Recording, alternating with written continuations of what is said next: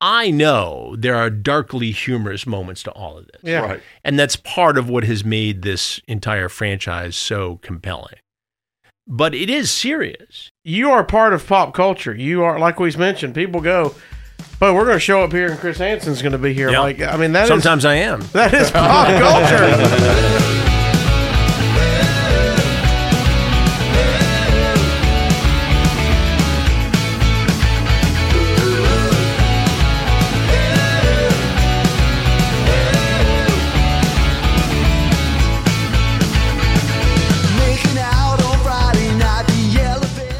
Hey, everybody, we'd like to welcome everybody to another episode of the X5 podcast.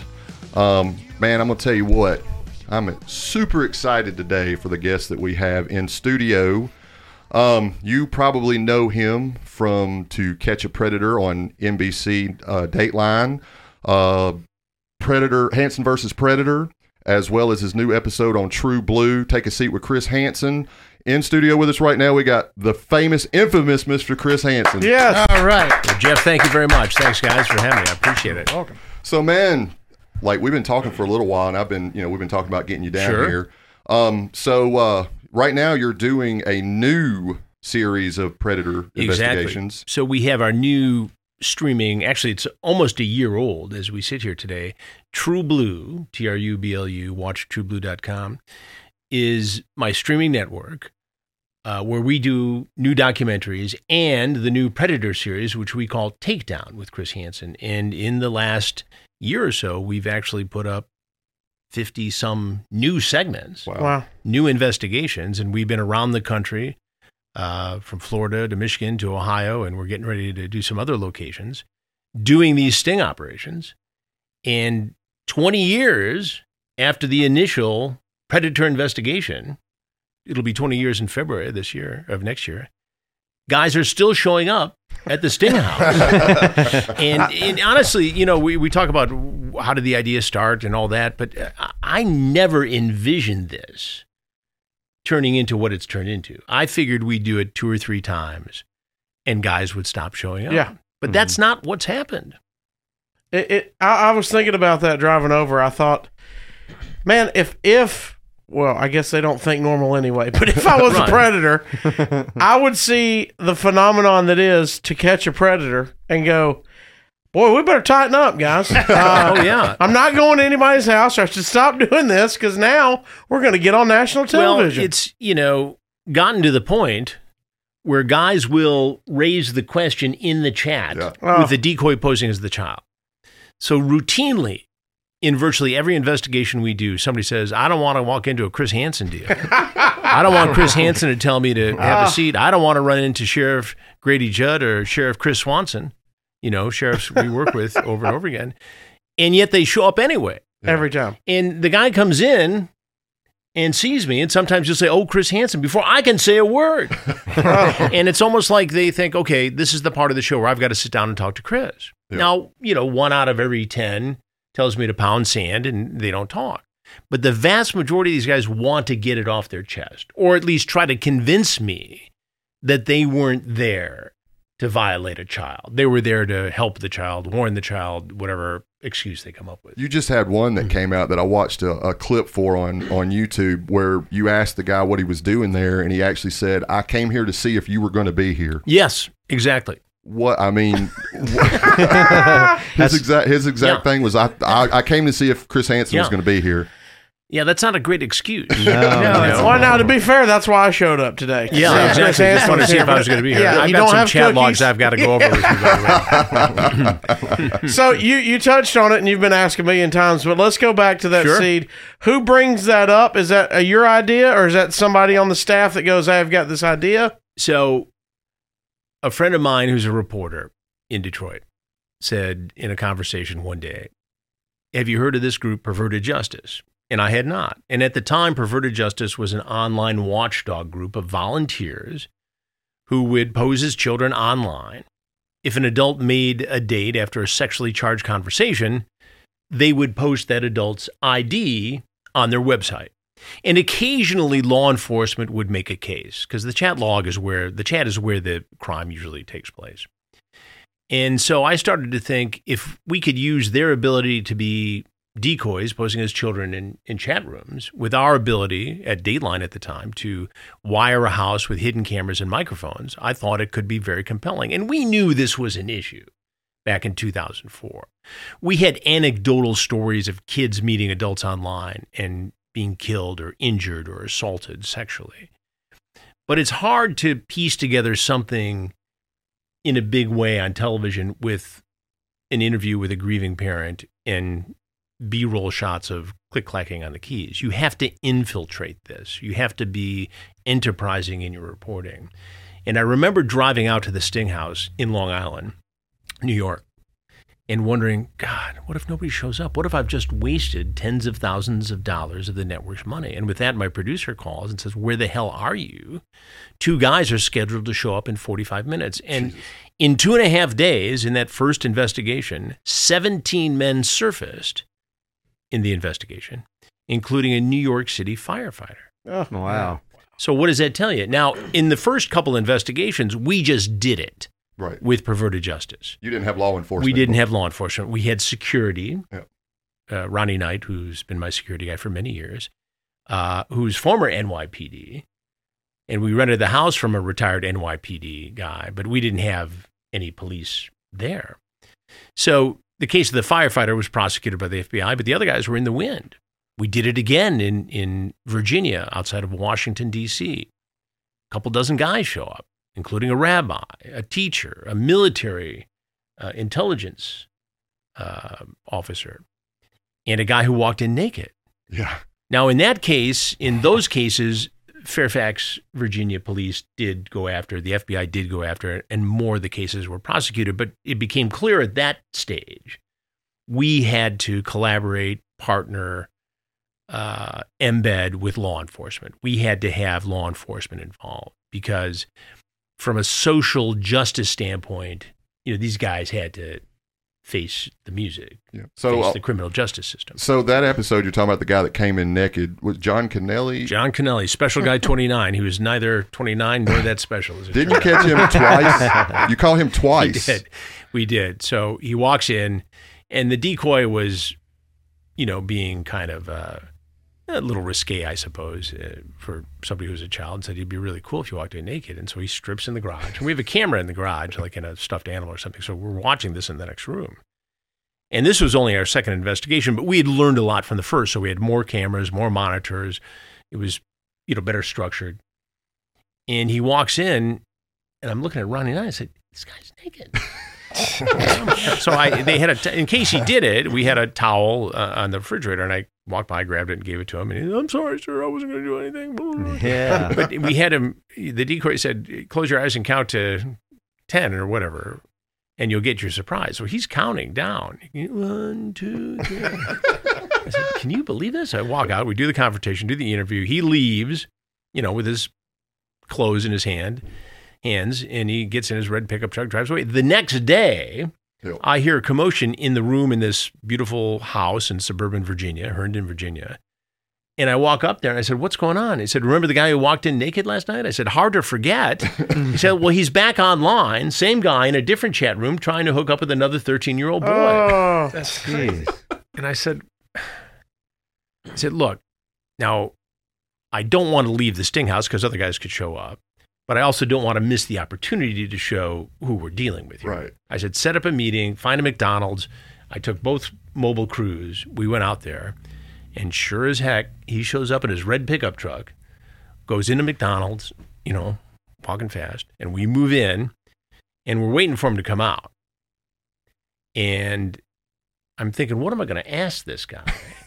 and he may run out into traffic. He may freak out. He, you know, who knows what he's going to do? I better have a really good, well formulated question because that may be the only thing in terms of audio we record here as he scrambles away. And so I said to him, the only thing I could think of, which was at the time, I've been in this business 24 years and I've very rarely been at a loss for words, but I don't know what to ask you first, son. he said, Oh, no, I was, you know, I'm sorry, I'm getting treatment. I said, John, I got news. The treatment's not working. it's not working. You know, and, and again, look, I know there are darkly humorous moments to all of this. Yeah. Right. And that's part of what has made this entire franchise so compelling. But it is serious. Mm-hmm. And children get hurt and injured and killed and sexually assaulted uh, on a weekly basis here. Yeah. And think about this for a minute. The the when we started this, we merely had decoys in chat rooms on AOL and Yahoo, right? This is 20 years ago. Yeah. Maybe MySpace, if you even remember what MySpace is. Well, today, and, and so the guys were concentrated in, in two or three different groups. So you would, you know, we've had 51 guys show up in some of these investigations early on. Today, there are so many more platforms upon which an adult can approach a child. There's more of this activity than ever before, I would argue. Right. But it's more difficult to detect and catch somebody because you can't be in all these different places. Yeah.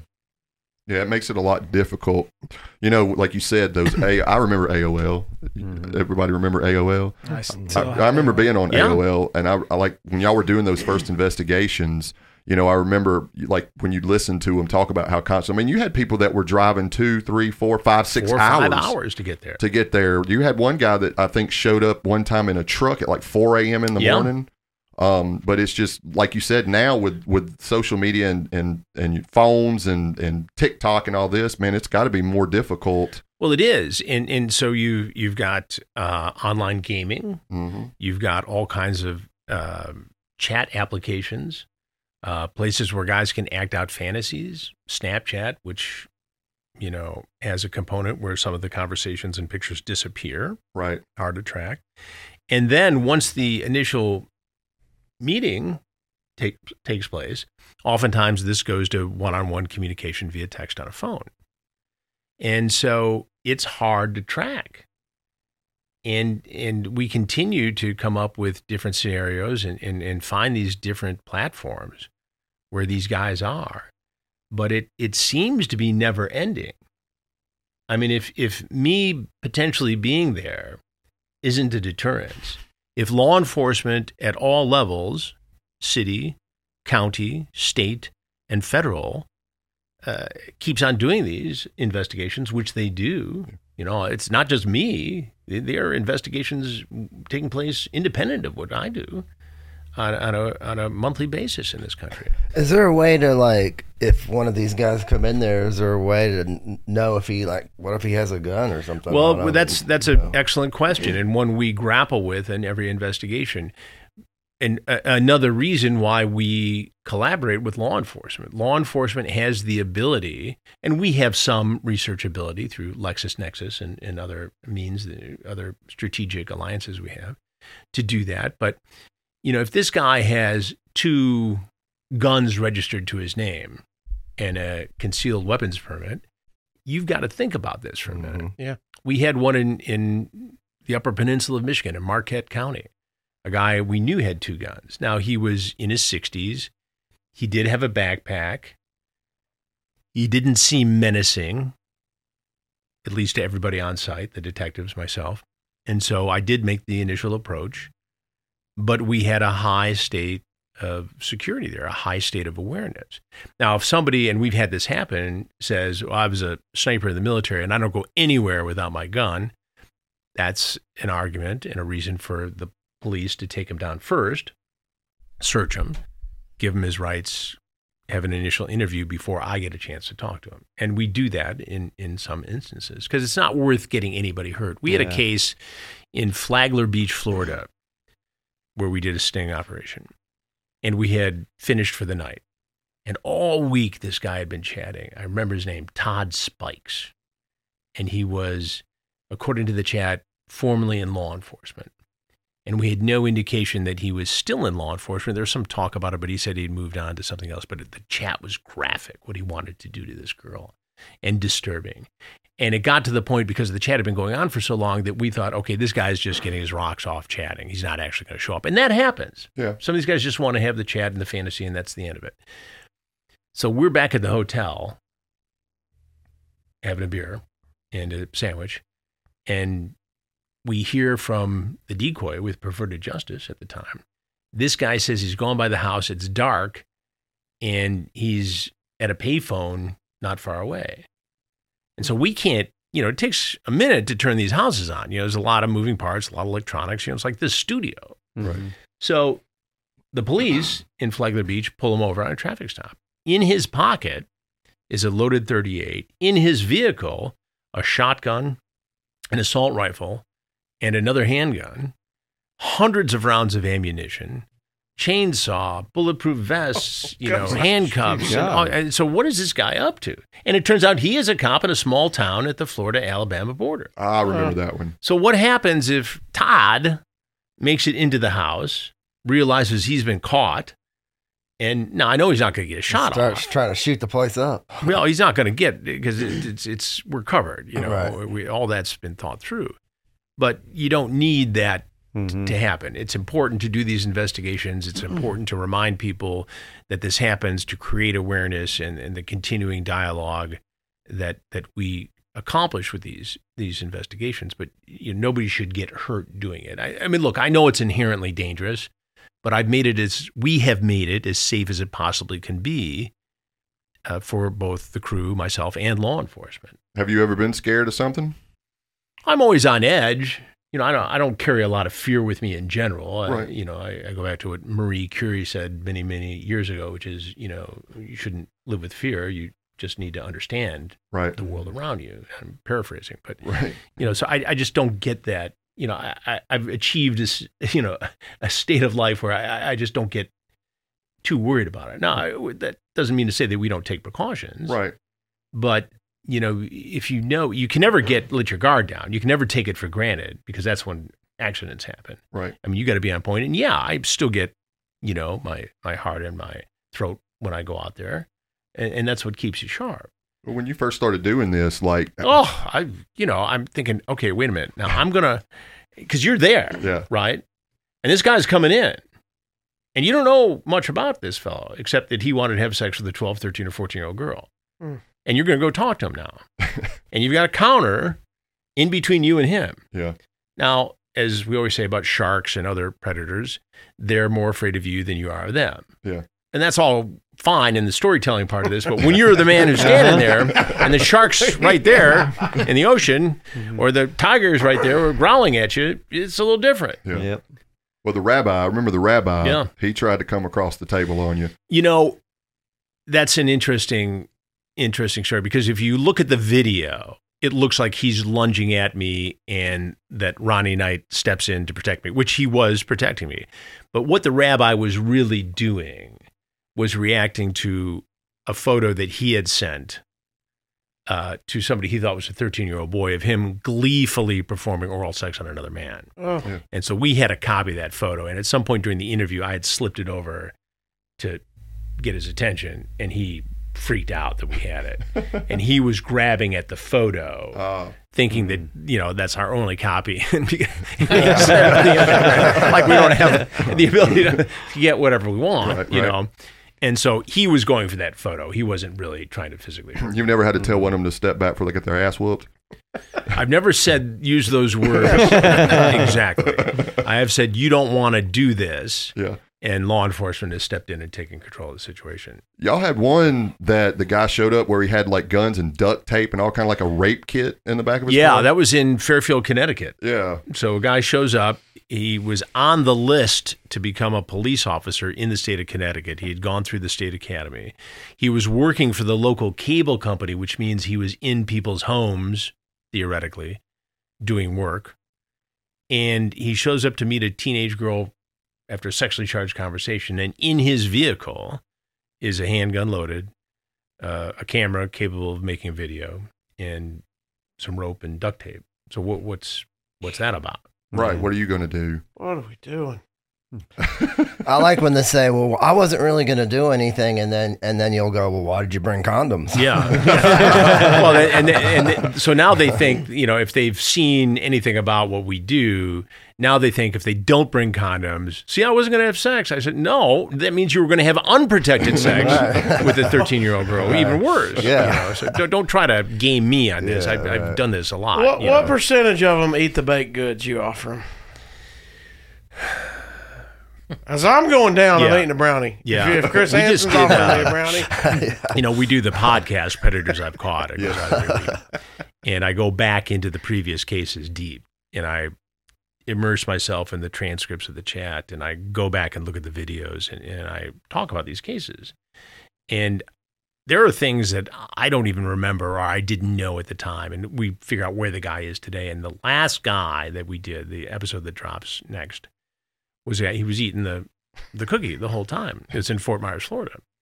And I'm thinking, I think it's more nervousness Yes. than anything. It's not like they're exactly hungry. Now, they'll when they think they're going to have this date, and this last guy rolls up on his Harley and he walks in and he's he finishes his cigarette and you know fin- he walks in, he's chomping the cookie, talking to the girl, and he's thinking he, he's got it made, man. This hot girl, his fantasy is going to come true, and blah blah blah. And then you know I come out. And, you know, chokes on chokes on the cookie. We had one. we had one. We had one where uh, they had left the brownies out unwrapped overnight, Yeah. and they got you know how brownies get they Yeah, get hard. little and we had, a, we had a microphone right in the you know potted plant in the middle of the table, and the guy goes out and. and you can hear you, you must have broken. It sounded like you broke a tooth in the damn thing, you know. he was chewing on the He was chewing microphone. on the microphone. no, the sound guy blew his ears out. You know, Well, uh, Jeff, the pizza guy, Jeff Sokol. yep, Sokol, he just decided he was just going to eat the pizza while you sat there and Yeah, gave it to him. he him. was. So Jeff shows up after this. He drives all the way from Boston yeah, to Fairfield, Connecticut. Yeah. And he comes in and he's smug and cocky and uh, he's wearing this red flannel shirt. I don't know why I remember that, but he goes in for a hug with the girl. And the onside decoy in this particular investigation was so good. And she'd never done anything like this before. She was a student at a local college and uh, was studying theater. At least part of her major was theater. And she was so good, so compelling. And, and what is so interesting about that stage of the the investigation is the guy doesn't think he's in trouble yet. And so you're watching a conversation take place that would take place had it, there been an actual girl. right. And so you capture what this guy is all about. Mm. And we saw this during a recent investigation. It's out on uh, one of our takedown episodes on TruBlu now, where a guy shows up in Ohio after having driven from Indiana, 70, 71 years old. And he thought that he was meeting a, a guy, a father, who was going to pimp out his uh, 13 year old daughter. Wow. So he walks in. Now, the detective is playing the role of the dad, and the deputy is playing the role of the daughter. So he comes in with his milkshake for the girl, all excited, and he, he's he's looking her over, and she does a little turnaround, sits down, and he's going on about it. It's good that your dad's teaching about sex because boys your age don't know it, nothing about it. And you know, he's a guy who was in his seventies Yeah. and he's he's all excited. So we watch this play out, and you see it in the episode. And then you know the they lower the boom, arrest him, and I come out and talk to him, and he admits to me that he had met another thirteen year old girl online and met for sex, and that he's got a foster child at home Oh no. Wow. or adopt a child. And this is the the the coup de grace on this one. I said, "What do you do? I'm retired. Do you do anything?" He goes, "Yeah, I counsel inmates at the jail on their sexual addictions and problems." Jesus. And he's in the sting house trying to meet a 13 year old girl. He wants to have sex with the girl, and then, according to the chat, watch the father have sex with the girl. Wow. and he's got a, a, a daughter at home. His wife's at work, and he's telling me that, well, you know, the relationship has grown cold, and you know, we're not intimate anymore. And that's your excuse for being here and doing all this? Yeah, you're 70. A young girl's 50. Go. Let's Yeah, start there. How about Yeah. that? Yeah, let's start. Yeah. there. How about that? Well, do you have like a uh, a certain favorite moment, like uh, one of those? Like I know you come up, you had to come up with this with some kind of goal in the end. Right. Do you have like a certain time where something happened? You're like, okay, that was like the most satisfying moment in doing this. Well, there it's about a hundredweight tie for first. Mm. You know, there are so many. You know, you, you see things. I mean, we had one recently in Michigan. A 61 year old doctor walked in. Now, he's at his practice all day. he sees 18 patients. It's a family practice, so you have to believe there are women and, and young women and adolescents in that practice. And during the time of seeing all 18 patients, he finds the time to chat with a teenage girl in a sexually charged conversation and send a picture of his penis while he's treating the patients. Then he gets in his Range Rover, all dressed up Mm-hmm. as you would expect a doctor to be, and comes over here with Coca Cola for the girl, red wine in case they want to drink, and Oreos because he's got this fantasy that because she has braces, he wants her to give him oral sex with the Oreo stuck in it. It's a oh. whole. so this is a medical doctor. What in the world? Right? And he had not seen the show. He didn't know anything. So I start ripping into him and he starts talking about what he did. And then the police come out to arrest him. And then he feigns a heart attack. So, you know, it's like, remember Sanford and Son? Oh, yeah. Right. So he's, you know, I'm coming to join you. You know, he's, he's faking this whole thing. And they, they said, well, you know, they think, what, they're going to let you go? No, they've got a medic right there. They take his blood pressure and he's fine and he calms down and, you know, off he goes. But I mean, he, you know, to, to take somebody like that off the street, Mm-hmm. no matter what the punishment is, right? And, and the punishment can range from probation and registering as a sex offender in a plea deal, depending on the past, to, you know, 20 years in prison if you've got a previous offense. But the fact that they have to register, the fact that they have to come to grips with this problem is a win Mm-hmm. in my mind. Yeah, I can I can imagine that's got to be the most satisfying feeling is to be able to stop Right. that kind of thing. I mean, I don't I don't take any great pleasure in watching somebody grovel or get on their knees or please, please, please, or how much do I give you to get out of this thing? I, I, none of that none of that is exciting to me. What is what what what I think is important about this is that obviously this problem isn't going away Right. Mhm. right? We've been doing this, as I mentioned earlier, for nearly 20 years. Guys bring up the specter of law enforcement or my presence in the chat. So, what does that tell you? It tells you that this is so prevalent and so powerful that you might as well liken it to a heroin addiction. If you tell the heroin addict that there's a 20% chance there'll be fentanyl in your heroin, most times they're going to take that risk. If you tell the mm-hmm. guy there's 20% chance it's going to be law enforcement or Chris Hansen, he's going to take the risk. Now, that's not to excuse the behavior because it's an addiction. But there is a component of this that the fantasy becomes so overpowering, so important that they're going to throw caution to the wind and they're going to try and fulfill this. And that's, you know, because of our internet era. Mm-hmm. I mean, the, the addictive nature, the 24 7 access, and the anonymity. There's a whole class of these predators who wouldn't be doing this without the internet. Right. I mean, there's the hardcore guys who'd be at the playground or the food court at the mall who, the bad little league coach or scoutmaster, we've all seen those stories. They're not going to change. You got to lock them up forever. There are the younger guys who are opportunists who think, well, she, you know, she may be 13, 14 now, but you know, if it works out in a couple of years, it's a Romeo and Juliet situation. It's wrong. It's illegal. It's damaging. There's a reason why we separate kids by grade in high school. There's a big difference between a 15 year old and an 18 year old. It's not the same as a 30 year old and a 33 year old, right? It's a different ball game. And then there's there's these guys in the middle, the doctors, the lawyers. We found cops, people from all walks of life, and they get obsessed with fulfilling this fantasy for whatever fuels them, Yeah. whatever reason. And they, they, they blur the lines between fantasy and reality online, and the next thing you know, they're knocking on our door. So when you confront these, when you confront confront them, do you think like when they go to Babylon, are they try, or do you think that they're excited to talk about it, or do you think they're just trying to talk their way out of it? I think each guy is different. yeah, I think there there are guys who try to talk their way out of it, who's just gonna, you know, lie to my face. yeah, Uh, I would never do that. I've got children of my own. To which I always say, "Well, how would you feel Uh-huh. if your 14 year old daughter was home alone and some 52 year old came in after ha- saying this, this, and this with a you know uh, condoms and uh, Mike's hard you know, lemonade. Mike's Hard Lemonade, or a soda pop Yeah. to violate your daughter. How would you feel? I'd be mad as hell. I'd whip his ass. Okay, so what should happen to you? Well, You should let me go. yeah, Mm. I was just here to warn. her. And because I feel that way about my daughter, I'm, I feel that way about this girl. I said, why don't you call 911? Why don't you call social services? Well, I didn't think there was time for that. Well, there's, you're going to have plenty of time to think about it now, son. Well, you, you mentioned people groveling, and uh, you threw out people offering money. Have they really offered you financial stuff? in one of the re- in one of the investigations over the summer up in Marquette, Michigan, and this is all on camera, you know, Yeah. and we use it in the piece. He said, "How much I got to pay to get out of this?"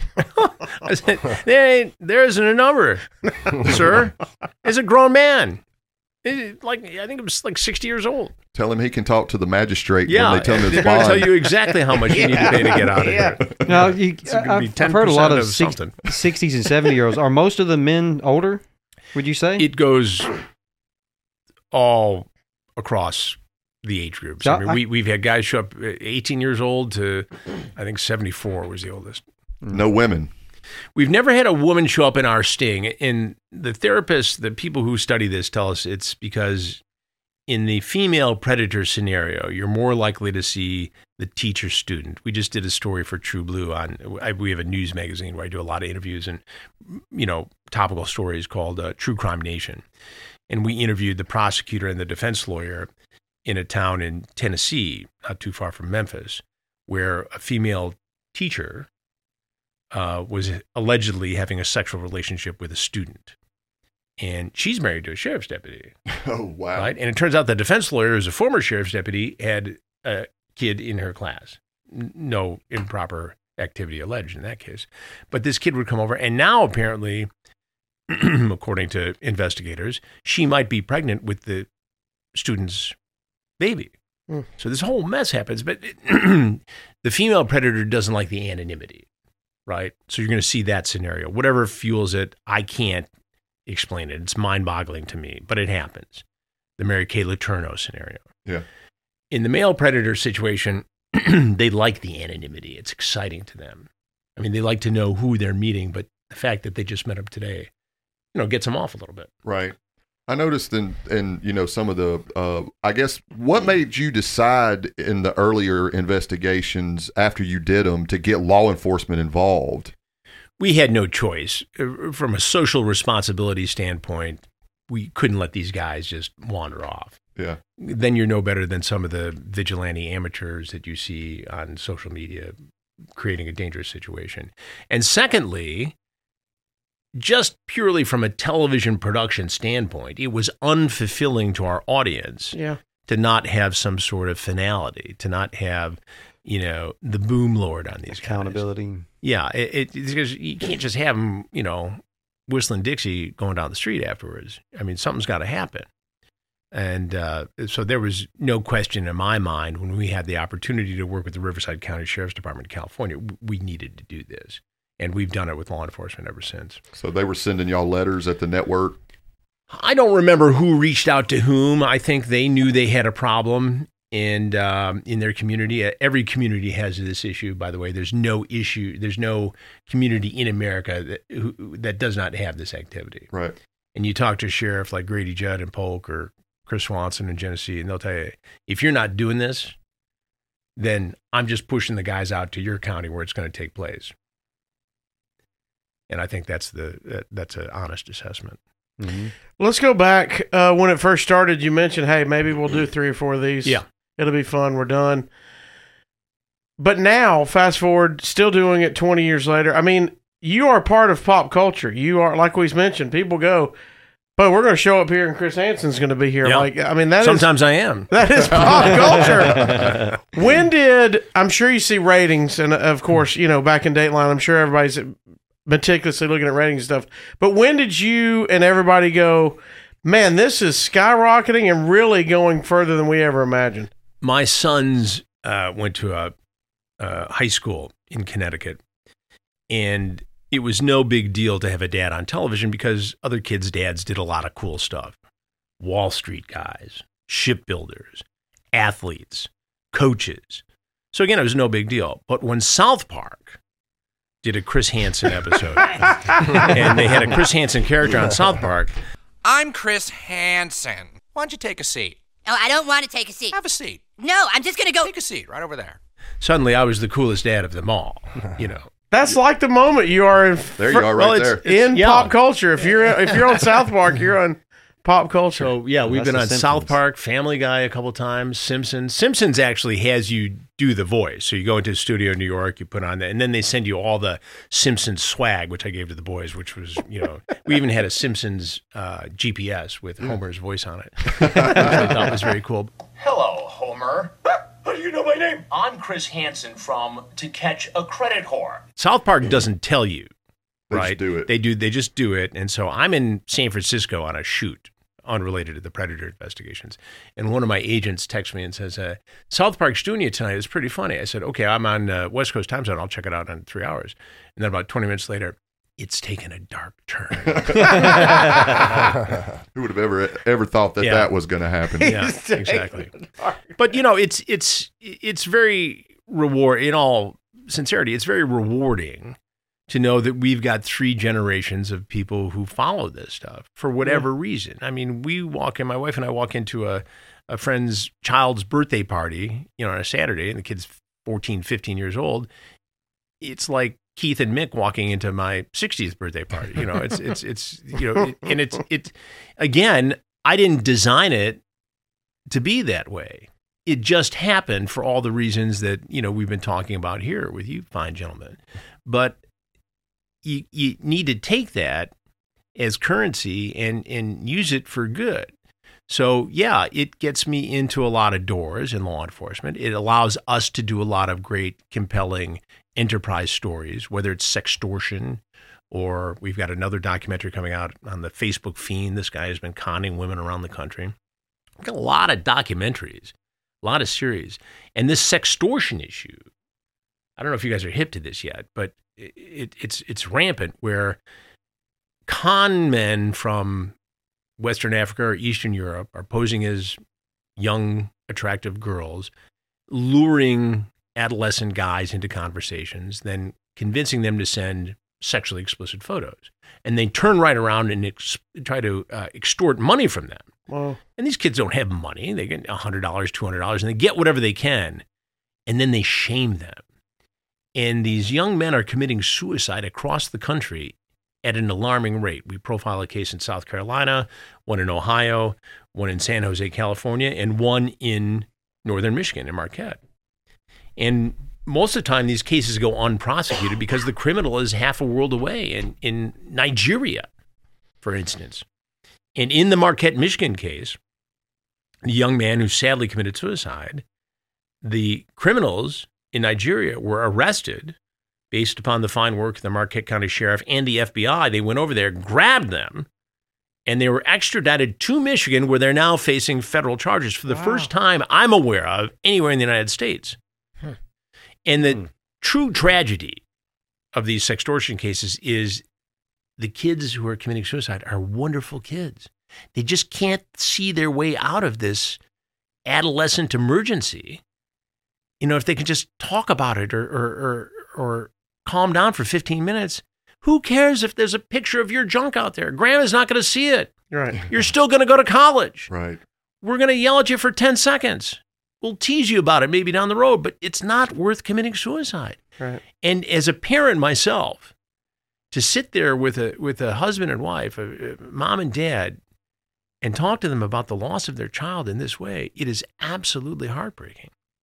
We have the power to not only do a series like this for TruBlu, but to get it on another platform network, and then do a shorter version that we can give to high schools across the country that we'll have kids watch because I'll put an exclusive Predator segment at the end of it. You got to watch all this stuff first so you know not to fall into this trap. And then you watch this. That's the that's the energy that we have. You know, and, and that that's that's the the currency that has come from the Predator investigations. That This- story's on TruBlu. we're putting it together right now. Oh, It's putting not, it not on together. yet. It will be out there. That's the Marquette one. Well, the Marquette is a, s- so while we're up there doing this extortion story, I get talking with the sheriff. I said, you know, we should do a sting up here. Have you ever thought of it? He said, yeah, we did one a year ago. We're about ready to do another one. I said, good. I want to be, you know, I want to embed with you. And so that's what we did there. I'm from Marquette, Michigan. Oh. We talked about it. Yeah. It's kind of crazy. It's beautiful. And you don't expect predatory activity, much less a sextortion plot in beautiful Marquette, Michigan. It's it's the Upper Peninsula. It's surrounded by Lake Superior and you know pristine eh, you know, country and fishing and it's a biking mecca and kayaking. I mean, hunting. It's it's just it's a wonderful, wonderful place. And yet, you know, there's crime there. And thankfully, a sheriff who's very proactive. Yeah, it's growing up there. Like I, I would have never thought this. Well, th- I mean, think about this. this this young man is living in a community where nobody locks the doors. Yet a criminal from half a world away was able to break into the house and, and yeah, get him to kill himself. that can happen anywhere. That can happen anywhere. And it can happen to anybody's kids. And so again, as with the traditional predator investigations, it comes down to awareness and the discussion you have with your your your child. This problem isn't going away, right? And all the stories we do, it's not going to stop these guys.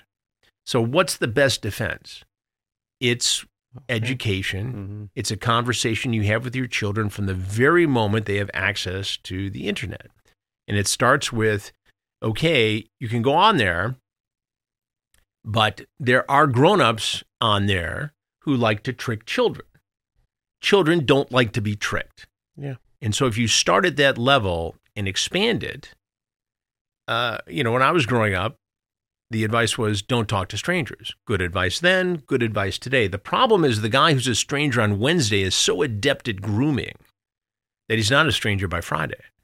And he's offering, we've had cases where a 12 year old girl was approached on Instagram, where you think you're pretty safe, by a man in Florida, girls in Michigan, guys in Florida, convinces her to sneak out of her parents' house, meet him in a church parking lot.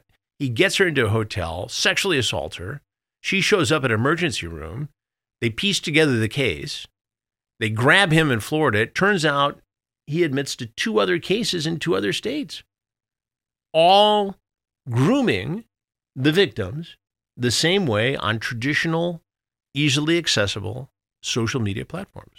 It's fascinating because I was going to ask. You said it was so spread out. I was going to ask if there was a PSA maybe for parents to tell the kids where to watch out the most, but It's if they're doing it on Instagram, it's everywhere. That's my point. And this this Facebook fiend guy who's been exploiting adult women, you know, for money and then assaulting them, and, and he was getting away with it. And finally, he's being prosecuted on the East Coast and the West Coast for this. And we profile exactly how he was able to get away with this. But you know, predators go after the vulnerable, and they exploit. And sadly, there are a lot of vulnerable people, whether it's your grandparents on a financial scam or one of these other cons.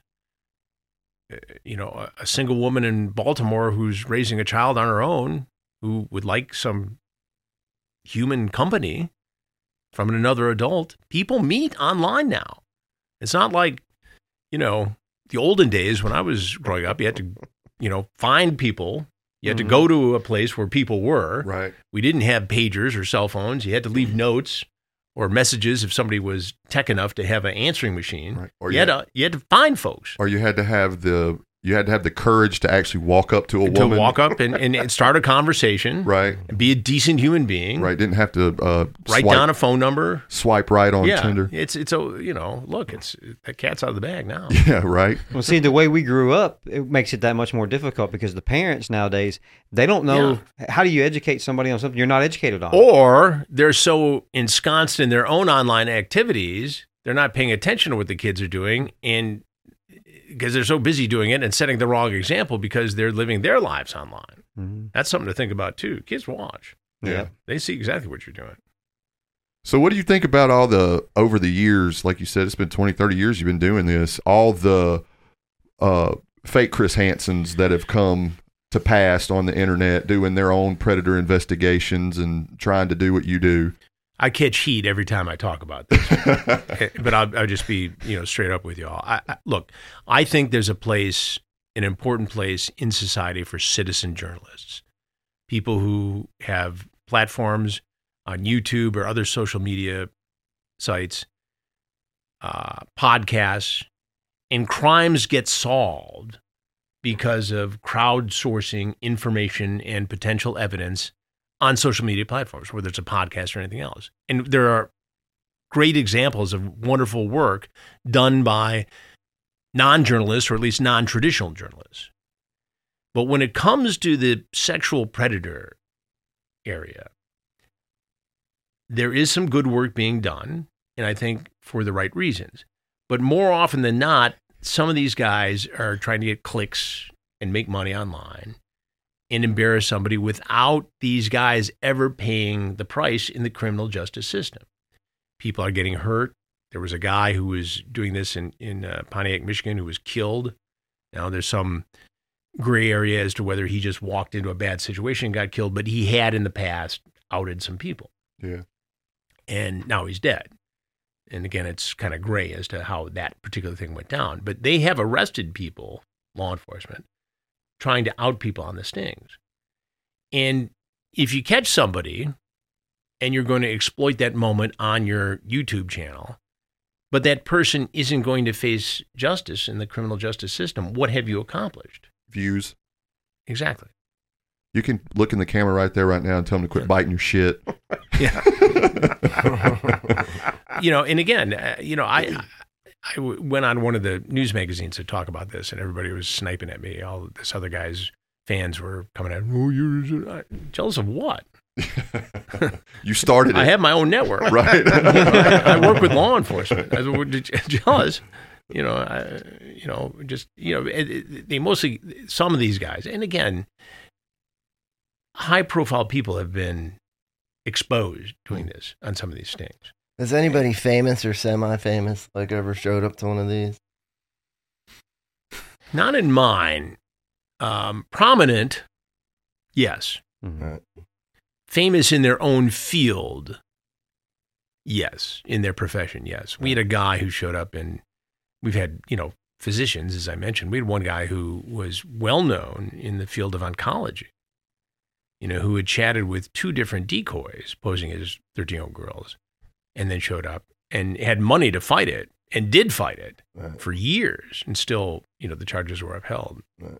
yeah, I remember that one. Or was that is that the guy that threw and broke his sunglasses? Yeah, Maurice Wolin. Yeah, I remember that episode. First, can we applaud uh, Jeff's memory of? Yeah, I'm Yeah. impressed. I thought I, was watched the, all I of thought them. I was the Encyclopedia of Predators, but Jeff's got Jeff's right up there with Did you do a a binge watch, or you just remember I've, these? I've been a fan of this show for years, man. yeah, I mean, uh, again, I thought I'd watched all of them, and then Jeff's the walking Wikipedia over Hey, there. we, I mean, I, we can fanboy for a minute. Predapedia. it's awesome. No, Well, it's I- awesome. I actually, uh, I actually listen to his podcast when I'm in the gym. The Predators I've caught. Sure. I listen to it Monday. It comes out on Mondays. I listen to it every Monday. Let, let me touch on another one. Um, off to catch a predator. It's Sure. another story I'm fascinated with that you've been heavily involved with, and I don't know if you guys have seen it, but uh, White Boy Rick is a Oh yeah, fascinating story. Why? But why is it so intriguing? Because there's so much on it, and and still everybody clamor for more info on that. it's. I was one of the first reporters to to break that story back in about 1986. I saw the net. I believe it was the Netflix one, Right. And they showed your old footage, and I went, "Wait a minute, Yeah, that's Chris Hansen Yeah. guy. That's Predator guys here." Channel Seven Action News. And then you've done more on it uh, since then. But yeah, yeah, talk talk about how. I mean, that just ruled the airwaves back when it was breaking. Well, it was a huge story in Detroit because here you had a teenage white kid who was pretty prominent, depending on who you talk to, in the cocaine world in Detroit, where that that was you know mostly you know a black world. And so not it wasn't just that because there are other white guys who were heavily involved in cocaine in, in, in Detroit at the time. But he was an informant for the FBI.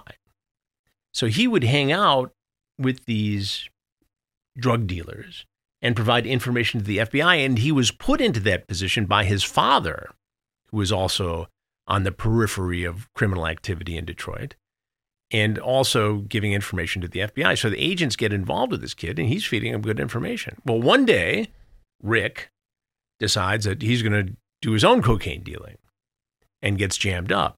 Now he's he rats out the Curry brothers who were big into the drug world. They go away and he's sleeping with one of the Curry's wives, Cathy Volsan Curry, who is the niece of the mayor of Detroit at the time, Coleman Young. So I get tipped off on a Friday that there's been an FBI raid at the townhouse of Cathy Volsan Curry. We haul our asses down there in the big Channel 7 Action News truck. And who's in bed with the niece of the mayor but White Boy Rick, Rick Richard Wershe Jr. So I'm standing out there with the camera crew and the whole thing. We captured the whole thing exclusively. And um, I called the mayor's press secretary that day for a comment. And he said, "Well, you don't really, I don't think that's a story, do you?" Hell, yes, it's a story. It's gonna be, it's gonna be, you know, five oh oh two five at the top of the show with Bill Bonds leading into it. I'll be live in front of that townhouse. So if you got something to say, now's the time to say it. And but it was it was the twists and turns of that case, and it, you know the town was was uh, just obsessed with it in Detroit. And then uh, after that, we got wind of this other drug group, the Chambers Brothers. And the Chambers Brothers had made home videos of themselves and their ill gotten gains. And there's a famous video. And I happened to be on the drug raid we embedded with the narcotics force at Detroit, in the Detroit Police Department at the time when they found these tapes. So I got copies of them and I held on to them for months and months and months until the investigation had gotten out of the undercover phase. And we did a five part series on Channel 7 called it All in the Family. And we had these home videos. And in one of the scenes, it's iconic. I said, Money, money, money. I'm rich and I'm going to buy this and that and on and on and on. And it was instantly, you know, a huge deal in Detroit. And it was a lesson to me as a young reporter that if you can infiltrate a situation, and this wasn't a hidden, hidden camera thing, but it ended up having that effect because Right. we had exclusive material taken by the criminals themselves. Tours, 24 karat gold faucets, the whole thing. and so this, this, this, this blew people away. And then it made it to the network. And it, it sort of started my career path in, in a big way towards you know serious enterprise journalism and taking people inside the commission of a felony. And I think one of the reasons why the predator investigations have been so compelling is we take people inside Yeah. the commission of a felony, watch the guy commit the crime, then mete out some sense of justice on the site and follow the case all the way through. And, and why the podcast, to Jeff's point, I think is so compelling is that we go back and dig into it because so many times I'm dealing with this on the fly. I've got transcripts over here, I got notes over here. I'm trying to do the best I can, and we do what we do. But with hindsight, you know, I have all the transcripts. You know, I can live in them. I have the video. We can live in those moments and then find out what this guy is up to. And in some of these cases, we're working on interviews with them. And we're going to have some of those on TruBlu. But the other interesting backstory of the White Boy Rick thing was the, the guy who directed the documentary on Netflix is Shawn Rech. He interviewed me for that documentary. He is now my partner at TruBlu. Really? That's how TruBlu came about. Shawn had put together the most successful streaming network you've never heard of. AGTV, American Gospel TV, one of his other producers wanted to do something on the gospel world and charlatans in it. And so they did that. And then they turned it into a streamer. And it was hugely successful. So when Shawn came to me about TruBlu, he already had the template for a streaming network. And when he laid this out for me, I said, "Yeah, let's go. This is this is the future of what we do." Yeah, we were talking about that in the hallway uh, earlier before we came in the studio about you know taking kind of taking the bull by the horns and Right. using every platform that's available for you to put your content. Well, it is, out. and now you know now we've got the fast channels coming up. So now we have a TruBlu channel on Roku, and soon we will on Pluto and, and, and other platforms. But what TruBlu has allowed us to do is to produce content without the bureaucracy of traditional networks. So the last two documentaries I did for Discovery Plus, love Discovery, have had a long running relationship with them. But the reality is that to do the Peter Nygard unseemly investigation, for which, you know, I did the interviews and was one of the executive producers, it was 24 months of my life for fo- four hours of television. Wow. It should not take two years to do four hours of television. Now, if it's a process piece and it, you know, you're covering something that's happening, yeah, absolutely. People do these things for 10, 20, 30 years, these documentaries. But for something that's documented, you shouldn't have to go through all the meetings the A meeting, the B meeting, the green light meeting, the this or that. I mean, that project literally, uh, the pilot was funded by one network and it was around COVID and they didn't have the budget to do the proper promotion. They g- let their option go and we took it to Discovery and they bought it 10 seconds before Peter Nygard got indicted and the New York Times and other people were on it and they looked like geniuses because they had this thing that was done Mm. and we could instantly put it on Discovery Plus. And I think people can watch that now. It's on one of the I think it's on Max now. But if if you if you're not hip to the Peter Nygard story, this guy, you know, you you think that uh, uh, some of these other predators, uh, Epstein, were bad. Mm-hmm. I mean, th- which they are. This guy was truly evil. Yeah. What's it called? It's called uh, Unseemly, the Peter Nygard investigation. This is a billionaire fashion mogul, had his own island in the Bahamas. And he was, we had all the behind the scenes videos of what was going on, but he was sexually assaulting women for years, decades, thousands of victims. And some of this took place at his compound in the Bahamas where he'd invite underage girls over, drug them. He had a whole compound and a setup so they couldn't escape. And it got to the point where he truly believed that he could have the fountain of youth through stem cell injections. So the allegation was that he would impregnate these young women, force them to have abortions, and then harvest the stem cells from the fetuses to inject in himself. That was his. Whoa. Yeah, it's it's crazy stuff.